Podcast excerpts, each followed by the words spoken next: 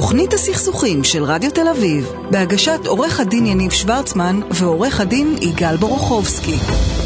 ערב טוב, תוכנית הסכסוכים, אני יניב שוורצמן. יגאל בורוכובסקי תכף יצטרף אליי, אבל אנחנו אה, מתחילים אה, בפינה שהיא בעיניי סופר סופר מעניינת. אני רוצה להגיד ערב טוב לעורך דין תומר אברהמי. ערב טוב יניב. תן לי רגע להגיד לך מאיפה אתה, יש לך שם משרד תומר אברהמי ושות', אשר נמנה על פי דירוג דאנס כמשרד המוביל בישראל בתחום הגבייה וההוצאה לפועל, ושלחת כל מיני דברים מעניינים אחרים, שאני לא יכול להרחיב, יש לכם ממש תפיסת עולם, עם איזשהו אה, אה, אומן, פילוסוף, משהו כזה, נכון? כן, תפיסה ירוקה של העולם. תפיסה ירוקה של העולם, אז אנחנו, אנחנו צריכים ירוקה, להחליט. יצירתית, אז- מעניינת. אז שווה, תכנסו לאתר של, אה, של, של, של אה, תומר ותסתכלו על זה, כי זה מעניין.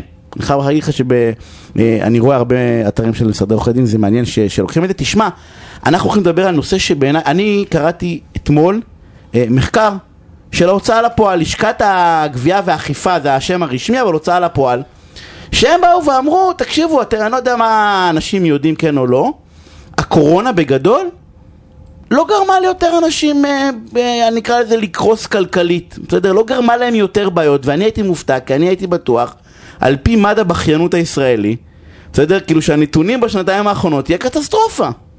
אז כאילו, מה, מה, מה פספסתי שאני, מה, מה לא ראיתי ש, ש, שהוביל לנתונים האלה?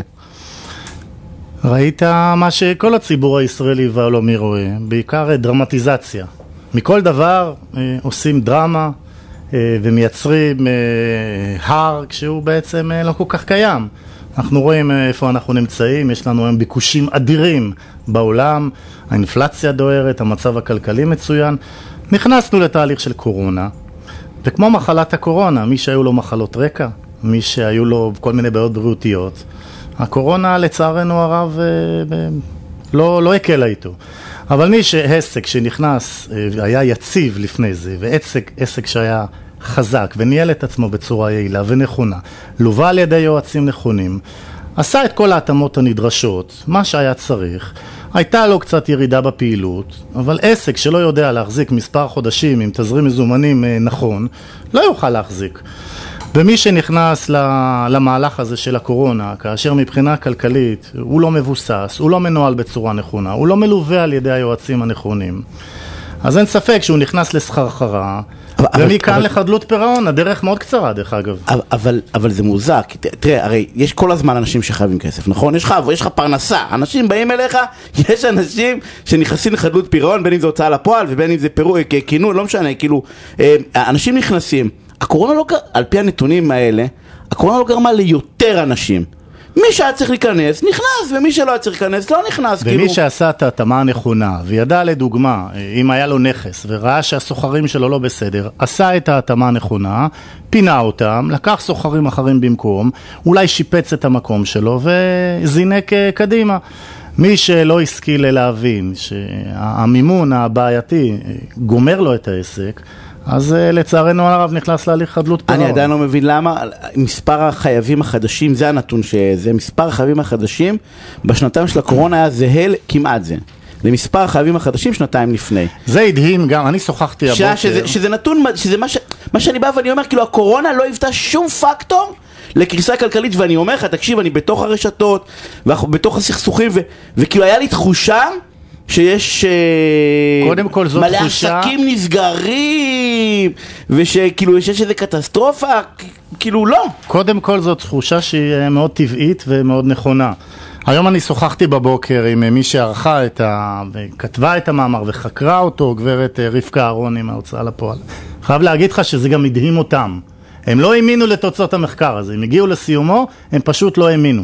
אבל מה שאנחנו למדים מהנושא זה קצת יותר כלכלה, אם נבין שאנחנו היינו אמורים להיות בדרמה הזאת, היינו אמורים להיות בקריסה הזאת, אבל ממשלת ישראל עשתה נכון כאשר הזרימה המון המון כסף, תשלומי העברה ותמיכה בכל העסקים הכושלים, זה הרים אותם מעל המים, זה אה, נתן להם את האפשרות אה, לשלם את, אה, את השכירויות לדוגמה, כל מיני תשלומים, הלוואות.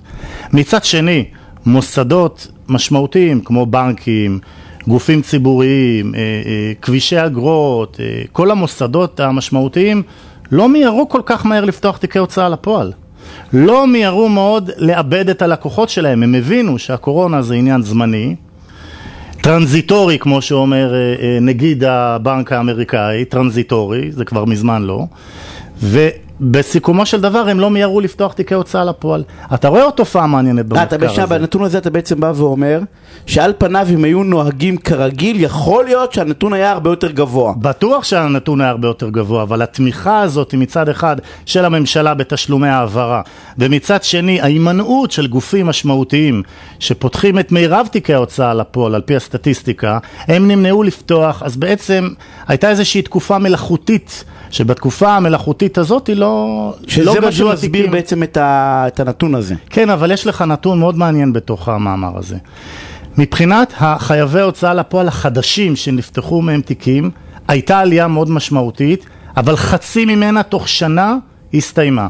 ידעו החייבים לעשות את ההתאמות הנדרשות, שילמו והגיעו להסדרים עם הנושים שלהם, ומחצית מהחייבים החדשים פשוט יצאו מהמעגל של ההוצאה לפועל. בניגוד לבדרך כלל שהתקופה יותר ארוכה, כן, כאילו? בהחלט, ומה שקורה שמרבית החייבים בהוצאה לפועל, כמו שרואים גם במאמר הזה, הם חייבים שהם חייבים קיימים או חייבים חוזרים. זאת אומרת, יש לנו לצערנו עשרה אחוז, עשרה אחוז מה, מהחייבים, חייבים שכל הזמן נמצאים בתוך התהליך הזה, והם רק גדלים והולכים. נתון נוסף שהוא מעניין, שאתה רואה שדווקא הצלחנו, אה, הצלחנו לצאת יפה מה, מהקורונה, גם חייבים חדשים פשוט נעלמו, ניהלו נכון את העסקים שלהם, וגם כל שנה, במיוחד בשנתיים האחרונות, תתפלא, מספר תיקי ההוצאה לפועל הולכים ויורדים בעשרה אחוז בערך כל שנה. מה, בשנתיים האחרונות? גם בשנתיים האחרונות, אנחנו צריכים קורונה כדי להתנהל כלכלית נכון? תשים לב איזה, אפילו לשכות, לא, מעניין למה, יש לזה הסבר? בוודאי, מה ההסבר? אחד זה התשלומי העברה שממשלת ישראל עשתה. אוקיי, ואז עזרו בעצם אה, אה, לצמצם ואז את ה... אבל התהליכים שקרו מבחינה טכנולוגית, תראה, תראה את הבורסה בעולם. בתקופת הקורונה בחודש מרץ 2020 הייתה נפילה בבורסה של למעלה מ-25%. תוך פחות מחודש הבורסה טסה למעלה, עלתה בגלל תהליכים שהם תהליכים דיגיטליים, בגלל הטכנולוגיה. אנשים לקחו את עצמם, הבינו שיש צורך להתאמות, לשכות ההוצאה לפועל הפכו להיות הרבה יותר טכנולוגיים. אם לפני זה היינו צריכים לשלוח שליחים להוצאה לפועל, היום הכל טכנולוגי, הכל מקוון. כל מערכות המשפט, נט המשפט, כלים שלובים, כל מה שקשור לעולם הטכנולוגיה, מאוד הוא- מאוד הוא סייע. הואץ- הוא הואץ כאילו בשנ- בצורה בשנתיים האח- משמעותית. מה שאפשר היה לעשות בתהליכים בדרך כלל שהיה קורה תוך עשור, זה קרה תוך שנה, בכל העולם. אנשים גם הפעילו הרבה מאוד סחר מקוון, ראית את התהליכים באמזון, ראית בכל אתרי המסחר המקוון, אנשים הלכו ומצאו עבודה שם, והצליחו להכניס הכנסות גבוהות מאוד כתוצאה מהמסחר אז כאילו, המקוון אז הזה. הדרמה הייתה בעיקר דרמה. הדרמה לא הייתה היה- דרמה, לא- כמו כל דבר במדינת לא ישראל, שהיה- כל לא דבר לא היה לה דרמה. איזשהו עוגן כלכלי ממשי באירוע הזה, אלא כי בסוף הרוב המוחלט יסתדר. הרוב המוחלט הסתדר, ולא מעט בזכות הממשלה, ולא מעט בזכות שהנושים הגדולים הבינו שמדובר. במגה אירוע ותן נשימה. יש לנו עוד דקה ואני רוצה לשאול, אתה מייצג גם חייבים? אה, פחות. אה, אה, אבל אוקיי, אני בקיא בזה היטב. שנייה, נהדר.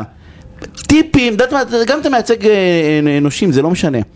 תן פה איזה ש- אה, שניים שלוש טיפים לאיך לא להיכנס לשם. תעשו את הדבר הנכון בזמן המהיר ביותר ולאורך זמן, ותנהלו אצל, את עצמכם בצורה מה זה נכונה. הדבר הנכון? הדבר הנכון, לא לתת יודע- לחובות, לא לתת לחובות ללכת ולתפוס תאוצה, לתפוס את הנושה, לדבר איתו בגובה העיניים, לבוא ולהגיד לו, הלו חבר, אני בבעיה, עבדנו הרבה שנים ביחד, עבדנו הרבה. והנושים מתייחסים לזה והנושים, בכבוד? תראה במאמר, מתייחסים ברצינות.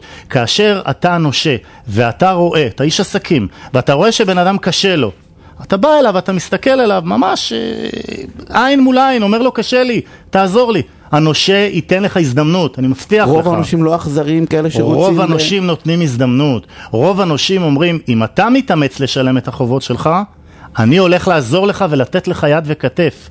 אבל אם אתה מזלזל בי ופשוט מורח את זה, והזמן רץ לו ועובר לו, אז הוא רואה שאתה לא רציני.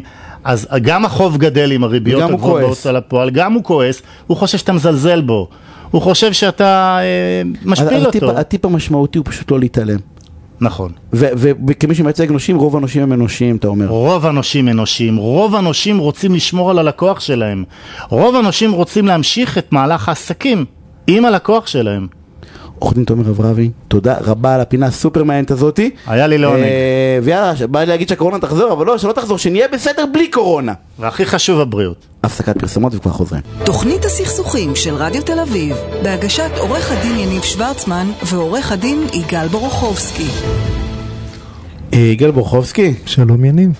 אה, אנשים שב live יודעים ממה הם נהנים? לראות אותך הולך מדחי לדחי בלבוש. יגאל בא בדרך כלל מכופתר, חולצה מכופתרת, אני עניבה. מקבל ממך השראה, אני הולך? ונעשה יותר ויותר... אה, ובאת עם מכנס קצר, לא שאני רוצה לספר את זה למאזינים. תשמע, אנחנו הולכים לדבר על משהו קטן וטוב. אה, הפעם פינה קצת אחרת, בסדר? אה, אמרת לי שאתה רוצה לדבר על אמיר חורי, זיכרונו לברכה. שזה קצת tricky כזה, כי, כי זה משהו, כאילו, זה משהו לא קטן, זה משהו ענק וטוב, אבל בוא, קח את זה. אמ, אני, אני חושב, אה, אנחנו חווים גם בימים האלו אמ, בעיקר את הדברים הרעים בדו-קיום היהודי-ערבי.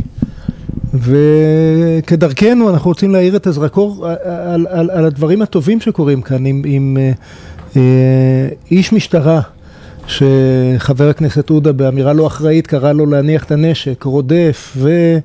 אה, אה, נהרג לצערנו בביצוע תפ- תפקידו כדי להגן על כולנו, על יהודים, על ערבים, מה זה חשוב בעצם? אה, האיש עם הסכין, אה, אה, מה, מסתכל בתעודת זהות, לראות מה מה הדת שלי לפני שהוא הורג אותי.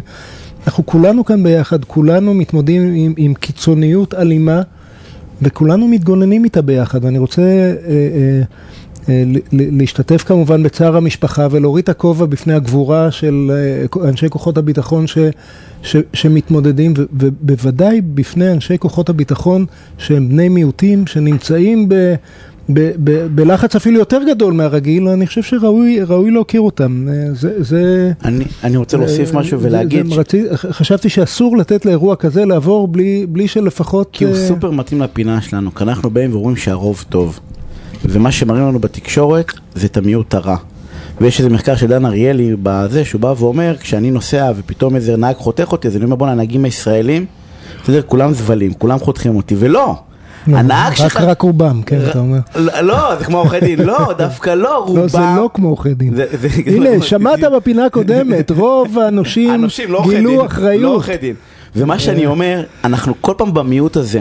הרוב היהודי והרוב המוסלמי והרוב הנוצרי המוחלט במדינת ישראל רוצה לגור ביחד, וכל פעם מעירים לנו את הזרקור על הדביל התורני, סליחה שאני אומר את זה, בסדר? שאומר מה שהוא אומר, או על המ- המטורף שבא, המחבל שבא ורוצח, שהרוב המוחלט, נכון, יש בצד הזה, בכל צד, בסדר? אבל לא משנה, יש בצד הזה, בצד, אה, אה, אה, יש את המחבלים ומי שתומך בהם, זה לא הרוב. ואני חושב שמשהו קטן וטוב זה אותו דבר, הרוב טוב. זה, זה אפילו לא... לא, לא, לא, זה אפילו לא- זה- זה לא 70-30, זה מיעוט בסדר? מבוטל, כן, אבל, אבל אני רוצה להגיד עוד משהו, ואולי באמירה, בנימה קצת יותר כללית. אנחנו בדרך כלל בפינת משהו קטן וטוב, לוקחים, לוקחים את uh, כולנו למקומות הקטנים מחוץ ל- לרגיל שלנו, שאנחנו יכולים לעשות משהו טוב, לתרום מזון לתינוקות, לסייע לקשישים, ככה מחוץ לרגיל, אבל, אבל, אבל אני רוצה, אה, זה לא, לא יפה להגיד לנצל, אבל, אבל כן להשתמש ב, ב, אה, בשוטר הגיבור הזה שעשה את עבודתנו הנאמנה כדי להגיד, רוב הדברים הטובים שאנחנו יכולים לעשות זה בחיים הרגילים שלנו, לא בתרומה לעמותה מחוץ לשעות העבודה, אלא בעבודה, לעשות אותה בהגינות, מטעמים ערכיים, אה, מכל הלב, אה, עם, עם לזכור שאנחנו חלק מחברה ואנחנו רוצים כמו לסייע. שהוא עשה, בלי כמו קשר למי הוא. הגן, בבני ברק הגן כן, שוטר כן, מוסלמי על ה... שוטר מוסלמי הגן בבני ברק ומת תוך כדי מילוי תפקידו, ואתה יודע מה, זה ראוי. כל, כל תוכנית לפתוח, פינה, אה, כן, משהו לפתוח, גדול. לפתוח איתו את ה, ג- כל וטוב. תוכנית. אה. ו- ו- אז אה, תודה אני- רבה לו. לגמרי, אה, ואני רוצה להגיד ערב- זכרו ברוך. אני רוצה להגיד ערב טוב לפרופסור יצחק בריק, אה, פרופסור בחוג לגרונטולוגיה באוניברסיטת חיפה ומכהן כיו"ר האגודה הישראלית לגרונטולוגיה. אה, יצחק, מה שלומך? ברוך השם, תודה. האגודה הישראלית ל... ל- אה, ת- ת- תסביר לנו את השם, אז- כן? האגודה הישראלית לגרונטולוגיה. מה- זה- אומר המילה הזאת? מדע הזקנה, מדעי אה, הזקנה. פשוט מאוד. אנחנו הולכים לדבר על מאבק, תראה, אני דיברתי, אני רציתי לעשות משהו על הגיל השלישי, על- בכלל, בת- יש, המון סכסוכים ובכלל סוגיות ייחודיות לגיל השלישי, זה, זה המונח. אה, ויצחק הוא מומחה אה, אה, גדול מאוד, אחד הגדולים בארץ בתחום הזה, הוא אמר לי, תשמע, יניב, יש מאבק. בוא, בוא תספר לנו עליו, שדרך אגב שהוא הוא מאבק מעניין, תכף תשמע למה. בוא, בוא תספר לנו על המאבק שלכם. counter intuitive, כן. כן, אה, כן. בוא תספר לנו רגע על המאבק. אני, כן, אני סיפרתי לך על הרעיון, על המאבק שיש לשנות את חוק הפרישה. על פי החוק במדינת ישראל, אנשים שמגיעים לגיל 67, גברים, נשים, אז המעסיק יכול לפטר אותם בגין גילם בלבד. הם יכולים להיות מומחים הכי גדולים בעולם, אבל אפשר לפטר אותם רק בגלל שהם הגיעו לגיל 67. זה- זה- זה לא רק יכול, זה הסטנדרט כמעט, אה, זה בדרך כלל מה שקורה. נכון, וזה הסטנדרט, וזה, תוצאה מזה גם יש הסכמים קיבוציים, והיום בממשלה וברשויות המקומיות ובבנקים ובכל המקומות, אנשים מגיעים בגיל 67 ואומרים להם ללכת הביתה. והאנשים האלה הם, הם בגיל 67 יום, אנשים בגיל הזה הם במלוא כוחם או במלוא כושרם הפיזי והמנטלי והיכולת שלהם להמשיך ולתרום למשק, לכלכלה, לחברה לא פוחתת בגלל שהגיע יום ההולדת ה-67 שלהם. ואנחנו רוצים לשנות את, ה, את המדיניות הזו, לשנות את החוק הזה, בעצם לבטל את החוק הזה ולאפשר לאנשים להמשיך לעבוד כל עוד הם אה, יכולים וכל עוד הם רוצים בכך. אתה יודע, גיל, אה, יניב, גיל הפ- הפרישה הוא, הוא באמת אה, החוק ש, שפרופסור בריק מדבר עליו, הוא חוק אנכרוניסטי ב... ב הוא חוק ב- כאילו מגן, לא, כאילו חוק הוא מגן, מגן, הוא כאילו. מגן, אתה יודע, מי, מי שקבע אותו לראשונה היה ביסמרק, אם אני לא טועה, לפני כמעט 150 שנה, אז זה היה 65, והסיבה לזכות, אז זה לא היה חובה, זה היה זכות לפרוש לגמלאות ולקבל איזשהו אה, גמלה, הייתה שכמעט לא היו אנשים בני יותר מ-65 אז. זה היה נדיר שבנדירים. ותראה, התגלגלנו 150 שנה אחר כך, וה, וה, והפרס הפך להיות עונש, כי זה אנשים באמצע החיים היום. אבל ת- אה, תאמר לי, פרופסור בריק, אתה מוכן גם לצד השני של המטבע? לא. כל מנגנון התגמול שלנו, כל מנגנון הפנסיה בנוי על זה שתוך, אה, לא יודע, 20, 30, 40 שנה, אנשים צוברים זכויות ומשתכרים שכר אה, שהולך ועולה אה, אה, עם הוותק, אימא שלי כדוגמה, כעניין של עיקרון, פרשה לגמלאות איזה שנתיים קודם, כי התברר לה שהיא צריכה באוניברסיטה לעבוד בהתנדבות. כי הפנסיה והשכר... אותו דבר. אותו דבר. אז היא אמרה, טוב, התנדבות, אני מוכנה בדברים אחרים. אז השאלה אם אתה מוכן לצד השני של המטבע, ל- ל- ל- ל- להוריד את... אה, את השכר ככה שיאפשר, אה, או להוריד את הפנסיה, ככה שתאפשר אה, אינסנטיב גם לאיש המבוגר וגם למקום העבודה להמשיך ולהעסיק לעוד, לעוד כמה שנים. בואו נעשה קודם כל הבחנה. יש להבחין בין הגיל הקובע לצורך קבלת פנסיה וקצבת זקנה לבין הגיל שמחייב פרישה מעבודה. היום בגיל, נשים בגיל 62 וגברים בגיל 67 זכאים, זכאים לפרוש מעבודה ולקבל קצבת זקנה והפנסיה שמגיעה להם כתוצאה מעבודתם. אין זה בזה, לזה קשר לזה שאנשים יכולים להמשיך לעבוד. אנשים אותם להמשיך לעבוד. זה, זה מה שאנחנו טוענים. תנו להם להמשיך לעבוד, תנו להם את, את, ה- את הפנסיה ואת הקצבאות שלהם, וימשיכו לעבוד. ה- ה- ה- הדבר הזה, הוא, הוא, הוא צריך להבין אותו שהוא... אין קשר בין עניין קבלת הפנסיה לבין העניין של להמשיך לעבוד, וזה הדבר שאנחנו טוענים. אבל אני רוצה- אני רוצה.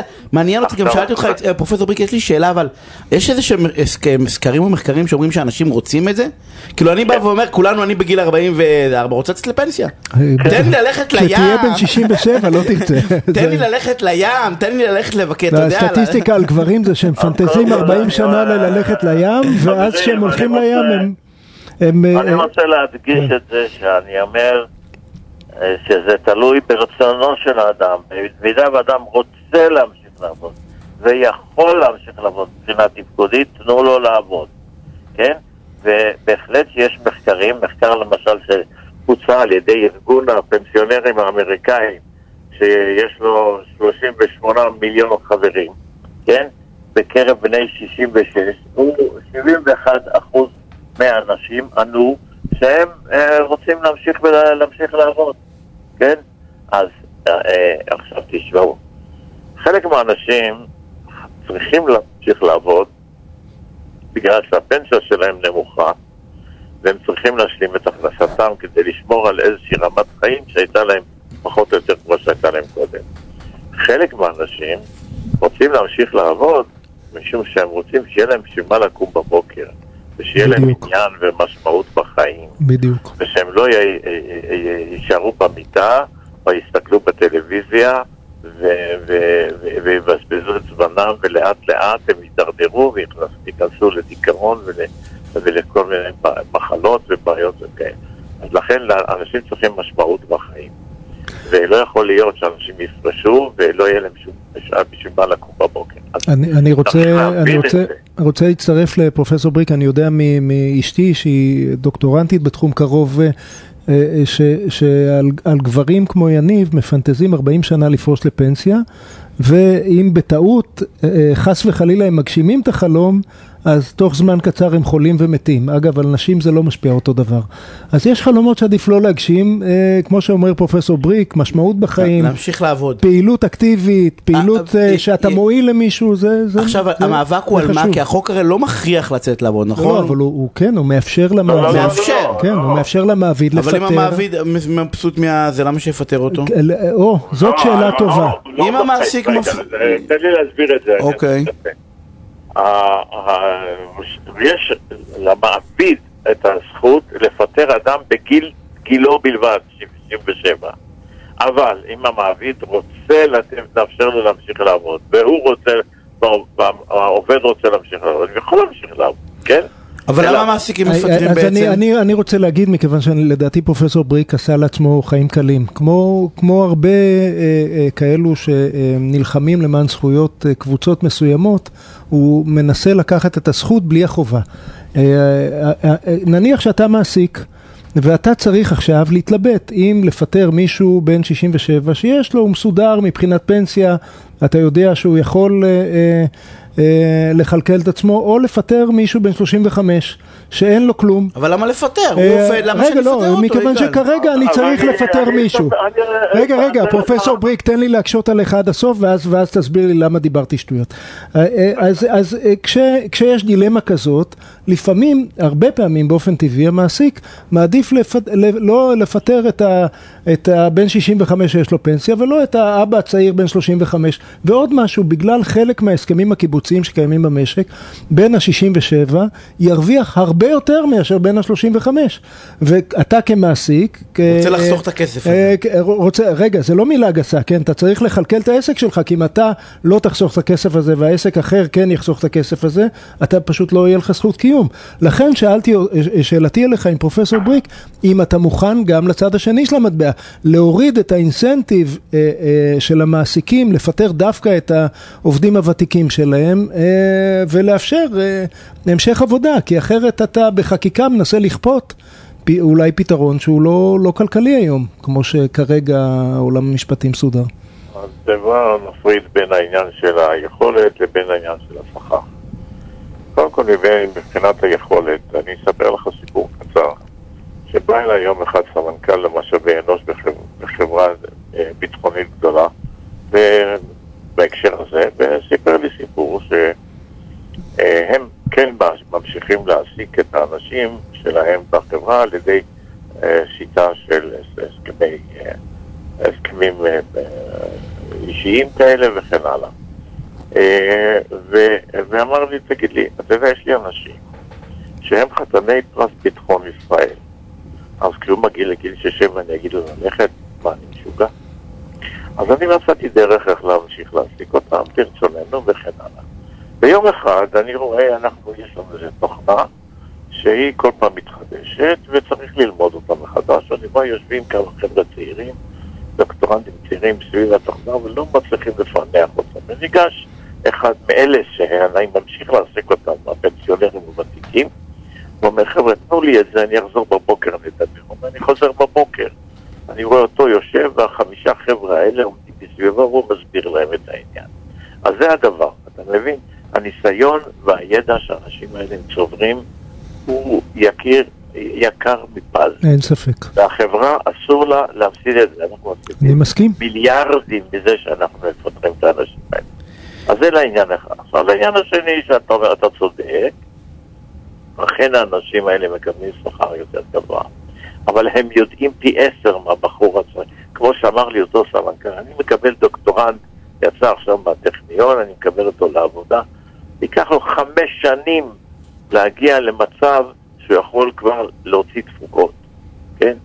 אז אני פה, יש לי אדם, אל מולו, אדם שהוא מוכן, וכבר ערוך ומוכן. אני יכול לספר לך עוד סיפור.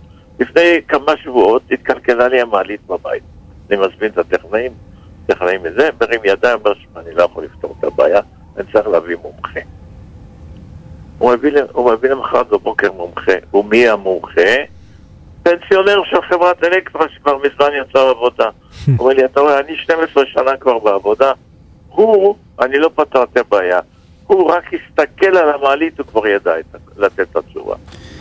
אנחנו צריכים לדעת, להבין, אנחנו להבין שהעולם השתנה, העולם השתנה. אנשים בגיל 67... פרופ- פרופסור בריק, אנחנו חייבים חייבים לסיים, אנחנו נדבר על הנושא הזה הרי אה, עוד- עוד הר- עוד הרבה מרתק. לגמרי מרתק, אז אני רוצה להודות לך על הפינה הסופר סופר מעניינת הזאתי, אמ, אז אה, תודה רבה, אמ, ואנחנו נצא להפסקת פרסומות וכבר נחזור. תוכנית הסכסוכים של רדיו תל אביב, בהגשת עורך הדין יניב שוורצמן ועורך הדין יגאל בורוכובסקי. אה, ורגע לפני שאנחנו בפינה הבאה, יגאל, תדע לך, עשיתי פה מחדל גדול, מה- מה מה קרה? גדול, לא הודיתי, לא הודית. לא הודיתי. אז כל כך אנחנו התבלבלת מזה שנכנסתי באמצע, זה אין, לא, לא זה... הודיתי ליוני ברי שהיה פה על התפעול הטכני ולטל פייכלר על ההפקה אה, ועל אה, ההפקה ועל העריכה ועל הכל, אז תודה לשניכם. אה, ואני רוצה להגיד ערב טוב לדוקטור מיכל לביא. אה, ערב טוב. מה העניינים מיכל? תני לי רגע, יש לי פה, אני רוצה, ש... מתוך, מתוך מה שאני אקריא על מה שאת עושה, אתה תבין לאן אנחנו אנחנו הולכים. בפינה מהזכות ל... מחבר את הספר אחריות, מתו- אני מקווה שאני מקריא את זה נכון, מתווכי תוכן לעוולות ביטוי הקשר חברתי, משפטי וטכנולוגי. חברתי. כן, אה, אה, משפטי וטכנולוגיה, מתמחה בממשק בין משפט וטכנולוגיה, חוקרת במכון הדר ז'בוטינסקי לחקר בינתחומי, בעלת פוסט דוקטורט מאוניברסיטה העברית, ואנחנו הולכים לדבר, תקשיב, נתקלתי במאמר מהמם שלה, שנקרא אה, בי- בי- ביוש, נכון? ביוש לנצח. ביוש לנצח. אתה אתה שמת לב שאנחנו עוברים מפינה של הזכות לא להישכח לפינה של הזכות להישכח. זה- הזכות? זה, זה, ה- כן, אז, אז יש, יש זכות כזאת להישכח? עשיתי אה, פדיחה, כמה זמן זה ילווה אותי? אה? באיחוד האירופאי יש אה, זכות להישכח לפי ה-GDPR CR17 וזה הגיע מהפסק דין של גונדלס של האיחוד האירופי. אותו גונדלס היה לו כתבה בעיתון מלפני 16 שנה שהיה הליכים משפטיים נגדו בפשיטת רגל שמכרו את הבית שלו. כדי לסייע להליך המכירה של הבית אה, פרסמו את השם שלו והפרטים שלו. ואחרי 16 שנה הוא אומר למה זה עולה בגוגל, ההליכים כבר הסתיימו, הכל בסדר ושם יש את הכללים של ה-GDPR שהמקור שלהם הוא יותר בתחום של הפרטיות ומי שמאבד את המידע, אה, עיבוד מידע, אה, צריך לתקן אה, אה, את המידע אה, אה, לאפשר לתקן את המידע. גוגל היא שולטת במידע לפי הדירקטיבה להגנת מידע שקדמה ל-GDPR וכתוצאה מזה הורו לגוגל להסיר את הלינקים לשם של גונדלס כי הזכות להישכח יש אה, מושא המידע יכול לתקן, למחוק או לחסום עיבוד מידע אם אינו מדויק או לא רלוונטי וכולי. זאת אומרת, היום, היום ה-GDPR מאפשר לי למחוק לינקים אה, מגוגל? ולאזרחי האיחוד האירופי. אבל פה בארץ יש, יש שלוש גישות למעשה לזכות להישכח. אירופה היא אירופה היא שוכחת. היא מאפשרת לבן אדם להישכח. בלי, בלי גבולות? שבוע אחרי, חודש אחרי, אין... אה, מה, תלוי, תלוי רק ברצוני? להליך של איזון בין האינטרס הציבורי למידע וזכותו של הפרט לפרטיות ממקרה למקרה. ויש אה, כפוף חריג האינטרס הציבורי, כפוף לאינטרס הציבורי. יש, אה, יש אה, דוחות שקיפות בגוגל, היא מסירה בערך איזה 60% של, הדיו, של הבקשות ל- של הזכות להישכח. אז, זה דיווח. אז זה, אה, גוגל- זה גוגל- נסיבות? גוגל- זה- גוגל מחליטה? מי מחליט כאילו אם להסיר או לא? יש דיווחים, והיא מסתכל, היא, יכולה להחליט להסיר, כן, המתווכים הם השולטים במידע, והיא יכולה להחליט להסיר את הדברים. ואם היא לא מוכנה להסיר, יש לי דרך לערער או משהו כזה? אז אה, אתה יכול אה, לבקר, כמו שהגונדלס הזה תבע, למה גוגל לא מכירה אה, אותו? על- ואז- לפנות לבית משפט. ואין אוקיי. איזה טווח שנים ידוע מראש, איזה כללים ברורים, זה זה הכל אה, שיקול דעת כזה, בהתאם לנסיבות זה- המקרה? דירקטיבה אירופית. עכשיו בארץ אין לנו פה, אה, אנחנו, אנחנו גישת ביניים, אבל קודם בארצות הברית אין זכות להישכח בכלל. גם לא מתכנים שליליים ותכני לשון הרע שפרסמו עליך, אין לך עילה נגד המתווך, כי סעיף 230 לחוק המעוגנות בתקשורת קובע שכל תוכן שפורסם על ידי ספק תוכן אחר, יש לספק אה, חסינות, כדי שלא יסננו יותר מדי ויפגעו בחופש הביטוי, וגם שלא, שיהיה להם אינטרס כן לסנן תכנים ולא יגידו להם למה סיננתם אותי, נתבע אתכם כי סיננתם או לא סיננתם, יש להם חסינות גם זה לסינון. הניטרליות, הניטרליות של הרשת, זה... כך זה נקרא? עושים זה יותר בעניין של תוכן, לא של התשתיות. ניטרליות הרשת מדברת יותר על התשתיות. אמ, וגוגל לא נחשבת תשתית, היא נחשבת אה, ספק תוכן, גוגל או פייסבוק כן, או... כן, כן, מנוע חיפוש. הבנתי. אמ, עכשיו, אנחנו בארץ בגישת ביניים למעשה, כי אין לנו בעצם חקיקה בנושא, אה, היו הצעות לגבי הזכות להישכח שיהיה אפשר להסיר בצו בית משפט, אבל אה, הם לא יצאו לפועל, ובעצם יש לנו הצעת חוק מסחר אלקטרוני שהיא אומרת שבעצם אה, אפשר אה, להסיר... אה, שכשיש הודעה, מ- מ- מטבע מעגנת את, את נוהל הודעה והסרה, שאם אה, כתבו עליך לשון הרע, תוכן שהוא עוולה לפי החוק, או מפר זכויות יוצרים או לשון הרע, אתה יכול להודיע לאתר או למנוע חיפוש, והם, והם, צריכים, והם מסתירים את זה. אם הם מסתירים את זה, הם, הם פטורים מאחריות. ואם הם לא מסתירים את זה ויקבע שזה באמת לשון הרע בבית משפט, אז הם עלולים לחוב באחריות. עכשיו, זה לא ישתכלל לכדי חוק, ובתי המשפט נוהגים לפי זה, ובעניין סביר נגד ברנועי, אה, אה, נקבע במפורש שזה חל על מנועי החיפוש גם. באותו עניין אה, היה אתר שהיה לו קוד טכני עם בעיות, שבעצם הוא פרסם פסק דין שהוא עלה בגוגל בגלל איך שהוא עיצב את הקוד טכני של פלוני הורשע בחמש עבירות אה, משמעת בלשכת עורכי הדין. עכשיו, הוא בכלל היה חבר ועדה של האתיקה של לשכת עורכי הדין או וואו, משהו כזה. וואו. הוא לא, כזה בספין אה, סניפט הזה של המנוע חיפוש בתור כותרת, ואז אנשים רואים את זה דבר ראשון, ואז הוא רצה שהוא יתקן את הקוד טכני וזה, אז נקבע שהאתר חייב, ואחר כך נקבע שאם זה תוכן שהוא שקרי על פניו, אז מנוע חיפוש גם צריך להסיר את זה, זה בעצם איפשהו בסופו של דבר עיגן את, ה- את הסיפור של הודעה והסרה. זה נורא, ת- תאר לך שאתה דיין בבית הדין לאתיקה ומוצא את עצמך בגלל איזה אלגוריתם של גוגל, אבל- יש... מור- הרשעה, יניב שוורצמן הרשעה אתית. אה, אבל, אבל, יש, אבל יש, יש שוני בביוש, נכון? יש ביושים טובים. ויש, אני במאמר שלי, אני בעצם מתייחסת לשלושה סוגים של ביוש. יכול להיות ביוש בעצם שהוא מתחיל מלמעלה למטה. שהוא בית משפט בעצם אה, מנחה את הציבור לבייש, כמו שהיה עם עודד גט שלא רצה לתת אה, גט לאשתו, והנחו לבייש אותו שהוא לא, לא רוצה לתת גט לאש- לאשתו. ומאחר ויש פה עניין של מבוי סתום ועגונות וזה, וה... וה ההלכה, לא, הבתי דין הרבני לא מספיק מספקים סעד כדי לא לגרום לגט מעושה, אז בעצם זה יכול להביא למתן גט. במקרה של אה, עודד גט הופקעו הקידושין, אבל היה עוד מקרה שבעצם שמה אה, זה כן הוביל לביוש אה, אה, לזה שהוא נתן גט לאשתו. אה, ופה זה באמת מקדם את המטרות של, הגיו, של הביוש, אה, ירון אטיאס השני. אה, זה מקדם את המטרות של הביוש, שזה מביא להרתעה ולסנקציה ולאכיפת דין. אבל אה, בואי, רגע, ובעינייך, אבל יש לי שאלה, בעינייך אבל עוד חמש שנים הוא יוכל לבקש... אה, חמש, חמש עשרה, לא משנה, תהיה חמישים, לו כן. זכות, תהיה לו אמרתי, זכות כאילו?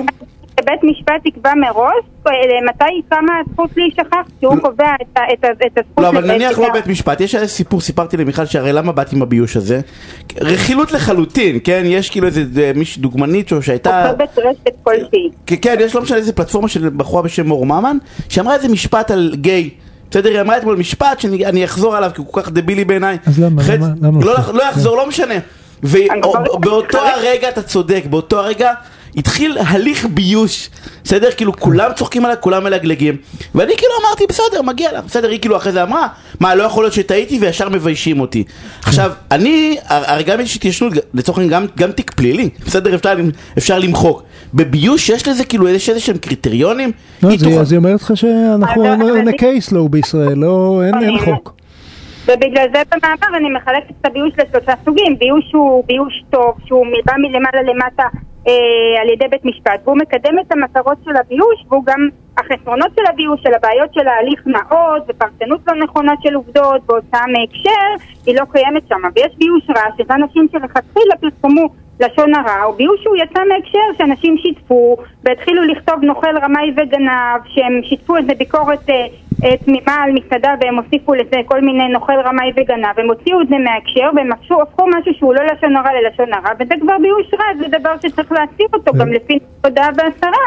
בארץ. ויש, ויש גם את uh, אותם מקרים שזה פשוט טעות של מנוע חיפוש. Uh, יש את המקרה המפורסם של uh, פסיכולוג, אני לא אגיד את שמו, שהדבר uh, הראשון שהופיע בגוגל זה מעשה מגונה בקטינה, וכשהוא ניסה להבין איך זה, יכול, איך זה קרה לו העניין הזה, אחרי מחקר ממש מעמיק, הוא הצליח ל, למצוא איזשהו אתר שהשם הפרטי שלו הופיע עם, עם בכלל מישהו אחר, והשם משפחה הופיע עם בכלל מישהו אחר, ובאתר הזה היה כתוב uh, על, על מעשה מגונה בקטינה, שלא היה לו שום קשר. קשר לזה, וזה מופיע לאורך שנים, ותחשוב, הוא פסיכולוג, אנשים שהולכים אליו, זה, זה איום ונורא, וויה דלורוזה, שהוא עבר עד שגוגל הסירה,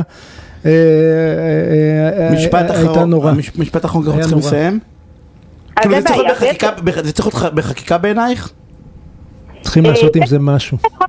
לשון הרע, כי יש עניין של ממד הזמן, שממד הזמן הופך משהו שהוא כן אמת, למשהו שהוא לא אמת או שכבר לא עומדת הגנת תום הלב, צריך להוסיף סעיף של סעדים לחוק איסור לשון הרע. בעניין הזה. אתה רואה, זה לא, כבר לא גוגל, כי בישראל אם גונזלס היה עותר לבית משפט, היו אומרים לו, סליחה, אתה היית פושט רגל, זה מה שכתוב. איזה לשון הרע יש כאן? אין. לא, אבל כן. ואולי בצדק, אם אני רוצה לעשות עסקים לא עם גונזלס, אני רוצה לדעת. אבל עד? אני רוצה לדעת, אה, אני חייב לתת לו כסף בלי לדעת. תיקח אה, דוח של BDI. כן, לא טריוויאלי. דוקטור מיכל אבי, תודה רבה על הפינה הסופר מעניינת הזאתי. תודה. אה, תודה רבה. רק בשידור כן, אפשר היה באמת מעניין. כן, זה נישה כזאת, כי באמת כולם, הכל שם, הם גם מקללים מהר, ויש אלימות מהר, וזה גם רץ, ויש איזשהו... מילים ואלימות זה לשון הרע. אנחנו מדברים על אמת, על המקרים הקשים באמת, זה אמת. לא, דרך אגב, זה לא של לשון הרע, כי אותה דוגמנית, עזוב רגע מה היא אמרה. ובאמת היה הליך ביוש וצחקו עליה ולגלגו עליה, בסדר, עזוב רגע עכשיו. עכשיו, היא עשתה טעות, בסדר? לא משנה, מגיע לה כל הביוש הזה, אז מה, עוד חמש שנים היא לא תוכל לעשות קמפיין, כי כל אחד ימצא את ה... כאילו, עד, עד איזה שלב אתה סוחב אחריך בסדר, אבל זה, את הטעויות שלך. זה חורג, מה... זה לא חורג, זה חורג זה מהנושא, כי אנחנו חברה שאלימות ולתפוס מישהו ו... ולתלות אותו בכיכר העיר, אגב, וגם ל... להרים אותו בכיכר העיר, כאילו מלך העולם אחרי... קודם מרימים ואז הורגים, כן, אז זה, זה, זה, אנחנו צריכים להיפטר אנחנו... משניהם, וזה מעביר אותנו באופן טבעי, נדמה לי, למה שרצית לדבר איתו, לא? נכון. עליו. תשמע, אתה לפני שבועיים, נכון? שבועיים. אז בוא, היית באיזושהי... שבוע, למה שבועיים? שבוע, לא. שבוע, יש עשרה ימים, כן. היית ב... אנחנו יכולים לדבר על נושא השתיקה. האמת היא שבאופן כללי הוא נושא שהוא סופר חשוב, כי זה יכול להיות דבר טוב וזה יכול להיות גם דבר, אה, טיפול בשתיקה, גם דבר מאוד רע.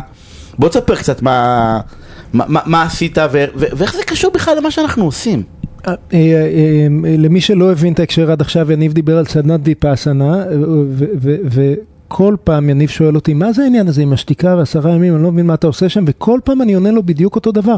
יניב, השתיקה היא חלק כל כך קטן ושולי מה, מהקורס המעמיק והרציני הזה, ועשו אותו בעבר בלי שתיקה, אז פשוט עובד יותר טוב כשלא מדברים אחד עם השני כדי לא להפריע, אבל כן מדברים עם המורה וכן מדברים עם, ה, עם המנהל, זה לא אה, להתאמן על שתיקה. אתה רוצה להתאמן על שתיקה? יש צ'יטים, אתה אומר. לא, אין, זה לא, זה לא העיקר, זה, אתה מתמקד בטפל. אז מה העיקר? העיקר הוא, אה, אה, אה, אין מקום שבו אתה אה, יכול באמת לראות בצורה הכי מעמיקה, להתאמץ, כן? אבל להתאמץ ולראות בצורה הכי מעמיקה שאפשר מי אתה, איך אתה בנוי, הגוף שלך, הנפש שלך, הקשר בין הגוף לנפש, איך זה עובד כל המערכת הזאת. הרי אנחנו כולנו כל הזמן עסוקים ב... בדברים בחוץ, כן? לראות משהו, לשמוע משהו, להריח. אנחנו כל הזמן מהרגע שנולדנו עסוקים בלהסתכל החוצה. אנחנו מופעלים. להסתכל החוצה כל הזמן. עשרה ימים, להסתכל פנימה באופן אה, אה, עקבי, מתודי, עם הדרכה, מסודר, כן, לא... אה, אה, ולהתנסות בעצמנו. איך זה, איך, איך זה משרת אבל יגאל? כאילו, אני, נדמה לי שאני יודע, אבל תראה, איך, זה, איך זה... זה משרת אותך לצורך העניין, באמת אני בא ואומר לך יכולת ההתבוננות הזאת, כאילו איך זה הופך אותך, ל... מה, מה הכלי הזה? כי למה לעזאזל שאני אלך ואני אעשה את זה? האמת היא שאין לנו מספיק זמן כדי שאני אענה בא- באופן מלא, אבל אני כן אתן שלוש דוגמאות. דוגמה אחת, אנחנו עובדים על עצמנו כל הזמן. באמת, אנחנו מספרים לעצמנו סיפורים שלא באמת קשורים אלינו, אלא קשורים למה שהיינו רוצים להיות. אם אתה אה, יושב במשך עשרה ימים ומתבונן בנשימה או מתבונן בתחושות הגוף, רואה בזמן אמת מה גורם לך, מה מפעיל אותך, מה משמח אותך, מה מבאס אותך. היכולת שלך, לא שגם היום אני מספר לעצמי סיפורים, כן, שלא יהיה הבנות, אבל היכולת כשאתה למכור אומר לעצמי... לספר סיפורים זה בא להצדיק מעשה אחרי פעולה כאילו? כן, אני אתן לך אני דוגמה, עושה בסדר? פעולה ואז אני אומר לא, טוב שעשיתי את זה כי ככה כן, וככה, זה מוצדק וזה מוחלט, בטח, כי אה, משהו אחר הפעיל אותי. לא, זו, גם אם זה לא שקר מוחלט, זה מבוסס על משהו קטן במציאות, אוקיי. אבל אמת מאוד מאוד חלקית. אני אתן דוגמה, בסדר? דוגמה, רק דוגמה. אה, אה, יושב לי זבוב על הצוואר. במשך שעה, אני שעה מנסה להתרכז במחשב, הזבוב יושב, אני מזיז, יושב, מזיז, יושב. אה, אחרי שעה נכנסת המזכירה, ואני רואה שהיא לא הביאה לי את מה שביקשתי. אני יכול לעוף עליה, מה, רגע, ואני אני מבקש, כל אחד כאן שיעשה את העבודה שלו. עכשיו, אותו, אותו, אותה פעולה ממש, ביום אחר, לא הייתה מפעילה אותי בכלל. עכשיו, אם היית שואל אותי רגע לפני, בלי שתרגלתי ויפאסנה, תגיד, למה, למה התעצבנת עליה? אז הייתי נואם, כי לא נאום. הביאה לך את ה- כן, לא, גם עם אידיאולוגיה, איך, אה, בלי אה, אה, קצת משמעת במשרד, אף אחד לא עושה את העבודה כמו שצריך, וצריך... אה, כש... צריך משמעת. כן, בדיוק. אבל- אבל אם אתה מודד ויפאסנה, אתה לא יכול שלא לשים לב שאתה עלית מ-0 ל-100 עוד לפני שהיא פתחה את הדלת. אז זו דוגמה קטנה, טיפשית, אותו דבר אני יכול להגיד עם לא, היא לא טיפשית בכלל, עם, דרך אגב, עם כי אשתי. עם הילדים שלי, עם כל דבר, אנחנו עם אידיאולוגיות שלנו, אנחנו... וזה קשור לקשב? טרגדיה, אנחנו הופכים, הופכים את, הטעות שלנו לאידיאולוגיה, זה טעות מספר אחד. אבל עוד, עוד שתי דוגמאות, בסדר? כמה זמן יש, יש לנו, עזוב זמן. זה הזמן, כן, עשרה, גדול. כן. אה, אה, אה, אה, עוד, דוגמה, אתה הרבה פעמים נתת כאן טיפ בתוכנית, לא להגיב על חם. אמרת לפחות 15 דקות, מינימום. תשקול את התגובה, מחקרים מראים שב-15 דקות הראשונות, בוא נאמר אפס, אה, אתה לא במיטבך. אחלה טיפ, נורא קשה ליישם, נכון? אה, כשאתה עצבני, אה, קודם כל? אתה, מה? שאתה אומר, איך עושים את זה? כן, בסדר, מה? כל פעם אתה, מה, אתה צועק וביום טוב אתה, אתה בלילה אומר, אוי, לא, הייתי צריך ככה ואחרת, הגבתי קצת יותר מדי בחריפות. אה, ביום רע אתה בלילה... אז זה נותן לך אה, איזושהי מודעות. לדבר הזה. אתה מתאמן שם עשרה ימים על תחושות בלי להגיב. על זה בעצם כל האימון. השיטה שלמה שנקראת ויפאסנה היא להתבונן בתחושות שלך. והדבר השלישי? משקפות גם את, ה, את, את המחשבה, את הרגשות, זה לא רק תחושות פיזיות, הן מתבטאות ב... ב, ב והשלישי? אמ, אז, כי אנחנו נגנוב קצת, אבל קצת אה, ממש. כן, אז, והדבר השלישי, אה, אה, תצטרך להאמין לי, ואני לא, לא יכול לפרט, אבל תצטרך להאמין לי שאני מחייך הרבה יותר מאז שאני עושה ויפאסנה. הייתה עשרה ימים של שקט. אה, זה- זה לא, נראה לי אני- רגע, אני 20 שנה גאוני. עושה ויפאסנה, אוקיי. כן, כל- כל שנה עשרה ימים. אני פשוט בן אדם יותר נחמד כשאני חוזר מוויפאסנה. אני פסנה זה- של חמש שעות. אה, יוני וטל, תודה לשניכם. אה, אנחנו שבוע הבא ביום שני פה יגאל, יש אה, עוד חופשה אז תהנו ממה שנשאר ממנו, נשאר ממש קצת ואז עד החופש הגדול אין שום דבר. אה, דני סידס אחרינו, תוכנית אה, מעניינת אה, אה, כרגיל. המוזיקה תהיה טובה? המוזיקה תהיה לא טובה, תהיה מדהים, מה זה נהדרת, כאילו, כשאנחנו יוצאים באוטו עכשיו, אנחנו שמים את דני סידס, כל מי שנוהג שיעשה, יוני, אני יודע שאני צריך לסיים, חג שמח, אנשים, ביי. חג שמח.